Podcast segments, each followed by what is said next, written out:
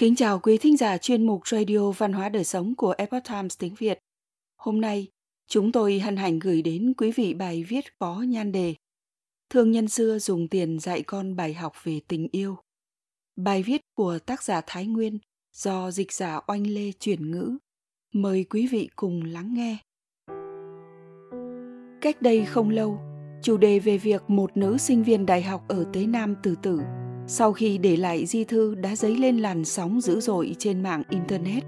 Bức di thư này nhằm thẳng vào người cha ruột của cô. Nội dung của bức di thư viết rằng, tôi cảm thấy mình sống không khác gì một con chó.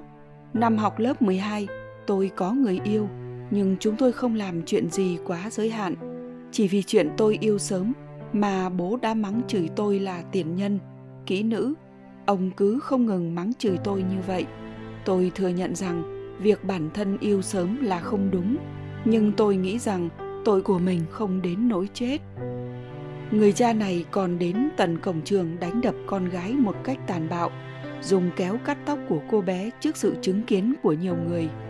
Nữ sinh đại học tế nam này cảm thấy bản thân không thể chịu đựng được các kiểu bạo hành của cha mình, thậm chí cô bé còn nói rằng, nếu không chết được, chỉ sợ rằng sẽ tiếp tục bị đánh mắng có lẽ có một số phụ huynh cho rằng cha mẹ đánh con là mắng con là vì họ yêu thương con. Lúc trưởng thành rồi con sẽ hiểu. Cũng có những bậc cha mẹ coi con cái như tài sản riêng và cho rằng họ có thể tùy ý định đoạt chúng. Trong suy nghĩ của họ, quản giáo nghiêm khắc mới chính là phương pháp đúng đắn duy nhất.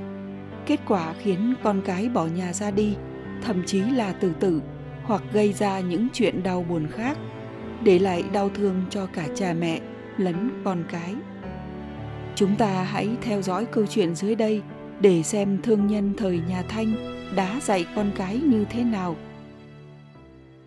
Dưới triều nhà thanh, tại vùng hoài khánh, nay là thành phố tiêu tác, tỉnh hà nam, có rất nhiều người ra ngoài làm ăn buôn bán, đời đời cha truyền con nối.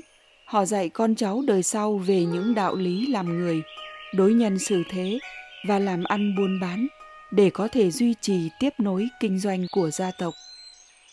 Người thương nhân già biết cách dạy con. Dưới thời nhà Thanh, thành thị lớn nhất lúc bấy giờ là Tô Châu. Ở nơi này, không thứ gì là không có, khách khứa nườm nượp. Có một thương nhân già người tỉnh Hoài Khánh, thường xuyên qua lại tỉnh Tô Châu để làm ăn buôn bán, đã qua hai đời rồi. Đến khi về già, ông đưa con trai cùng đến Tô Châu để học cách làm ăn kinh doanh. Người con trai tuổi trẻ cường tráng, khí huyết dồi dào, lần đầu đến Tô Châu, vừa nhìn thấy các cô gái trong thanh lâu thì không kiềm được lòng mà thường xuyên qua lại với bọn họ, không quan tâm đến nhà cửa, suốt ngày quyến luyến, chấp mê bất ngộ.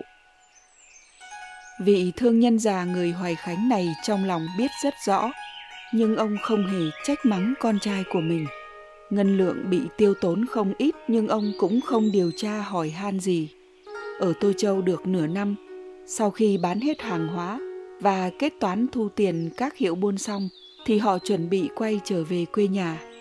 Thế là ông bèn nói với con trai rằng nay ta cho con mấy trăm lượng bạc, con hãy đến chăm sóc lo liệu cho cô gái mà con yêu, hãy mua cho cô ta y phục mà cô ta thích cô ta thích ăn gì, thích dùng thứ gì, thì con hãy thỏa mãn mong muốn của cô ta, khiến cô ta có thể một lòng một dạ với con.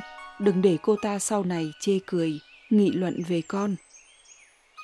Chàng trai cho rằng cha đang trách mắng mình tiêu quá nhiều ngân lượng, nên cúi đầu không dám nói lời nào. Người cha nói, ta nói những lời này không phải vì quý tiếc tiền bạc, mà là muốn con học thành tài ở nơi đất khách nói rồi liền cho con trai mấy trăm lượng. Người con trai cầm tiền mua áo quần cho kỹ nữ mà anh yêu thích, thu xếp ổn thỏa cho cô ta, ở lại cùng cô ta ba đêm, đồng thời đem những sự việc mà cha căn dặn kể lại với cô ta. Ký nữ hỏi, bao giờ có thể quay lại? Anh ta đáp rằng, khoảng chừng nửa năm. Ký nữ lại hỏi, ta hôm nay đã có được chàng rồi, thì sẽ không tiếp khách khác nữa nếu chàng có thể cho ta thêm trăm lượng bạc nữa, thì ta sẽ đóng cửa đợi chàng quay lại. chàng trai trẻ đồng ý với cô ta. Sau khi về đến nhà, người cha hỏi anh ta, ngân lượng đủ dùng không? Anh ta đáp, vẫn thiếu trăm lượng. Người cha lại đưa ngân lượng cho anh ta và nói, năm ngày sau chúng ta sẽ khởi hành về Hoài Khánh, còn có thể ở cùng với cô ta thêm mấy đêm nữa. Đợi ta sắp xếp hành trang xong, rồi thì chúng ta sẽ cùng trở về quê nhà. Chàng trai trẻ lại đến chỗ của cô ký nữ và đưa ngân lượng cho cô ta, rồi nói kế hoạch hành trình của mình. Cô ký nữ rơi lệ, ra vẻ như không chịu đựng được cảnh chia ly, bày tiệc rượu tiến biệt. Năm ngày sau, hai người khóc lóc chia tay. Đến giờ hẹn, người thương gia Hoài Khánh đã ở trên một chiếc thuyền đang neo đậu bên bờ. Đợi con trai đến thì lập tức rời bến. Đợi đến khi thuyền ra khỏi Trấn Giang, ngang qua Kim Sơn, người thương gia bèn mở một cái dương rồi lấy ra một bộ y phục rách nát và một đôi giày rách thủng lỗ. Sau đó bảo con trai mặc lên người, đồng thời lệnh cho anh ta quay trở lại Tô Châu, đến nhà của cô gái kia. Người con trai nhìn bộ đồ và đôi giày rách nát thì trợn tròn ngơ ngác do dự hoảng sợ. Người cha nói với anh ta, Ta không phải vì tức giận con tiêu tốn nhiều ngân lượng mà muốn đuổi con đi, cũng không phải vì muốn làm con xấu hổ. Con làm như vậy thì mới hiểu biết được lòng người trong thiên hạ. Lúc này, thuyền của họ cũng đã cập bến. Người con trai lên bờ, người cha lại nói với anh ta rằng, sau khi gặp cô gái ấy, con hãy nói với cô ta là thuyền đến sông Dương Tử thì gặp phải cơn gió mạnh khiến thuyền bị vỡ nát chìm xuống nước. May mắn được chiếc thuyền bên cạnh cứu, nhưng toàn bộ tài sản đều đã mất, già phụ thì cũng chưa biết sống chết như thế nào. Chàng trai làm theo lời của cha mình, lại đến nơi của cô kỹ nữ kia.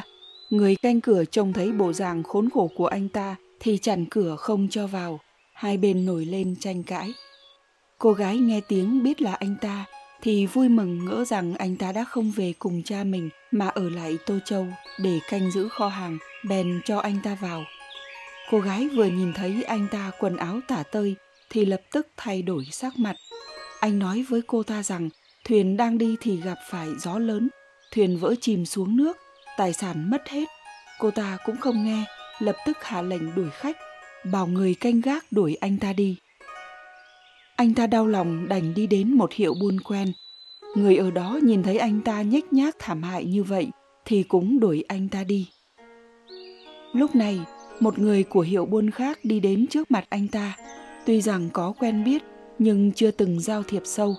Đối phương hỏi anh ta, tướng công mới mấy ngày không gặp, sao lại khốn đốn đến bước này? Anh ta bèn kể câu chuyện thuyền gặp nạn khi gặp gió lớn Người này đưa anh ta về hiệu buôn của mình, bảo anh thay y phục, cho anh ăn no. Đồng thời còn tặng anh ta ngân lượng, rồi dặn anh ta quay trở về tìm cha mình. Người con trai đau khổ.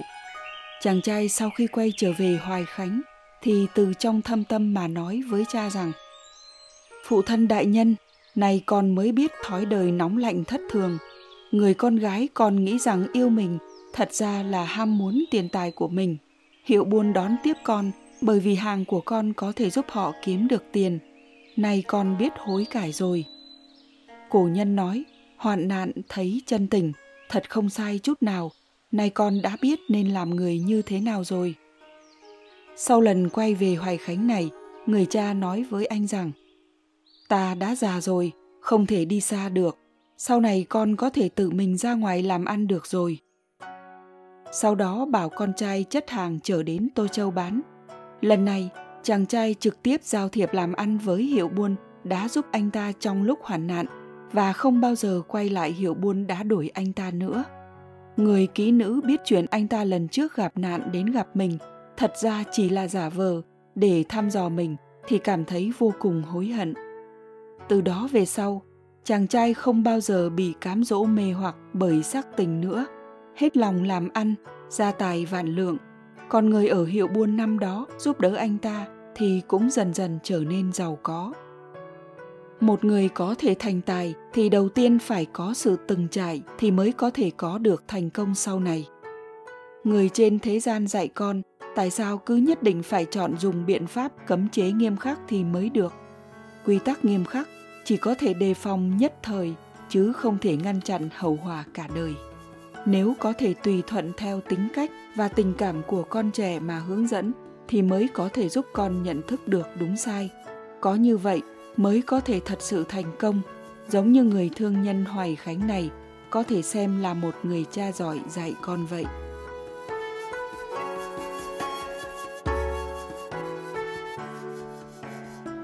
Quý thính giả thân mến, chuyên mục Radio Văn hóa Đời Sống của Epoch Times tiếng Việt đến đây là hết. Để đọc các bài viết khác của chúng tôi, quý vị có thể truy cập vào trang web itviet.com. Cảm ơn quý vị đã lắng nghe, quan tâm và đăng ký kênh. Xin chào tạm biệt và hẹn gặp lại quý vị trong chương trình lần sau. Kính chúc mọi điều bình an và tốt lành đến với quý vị cùng người thân.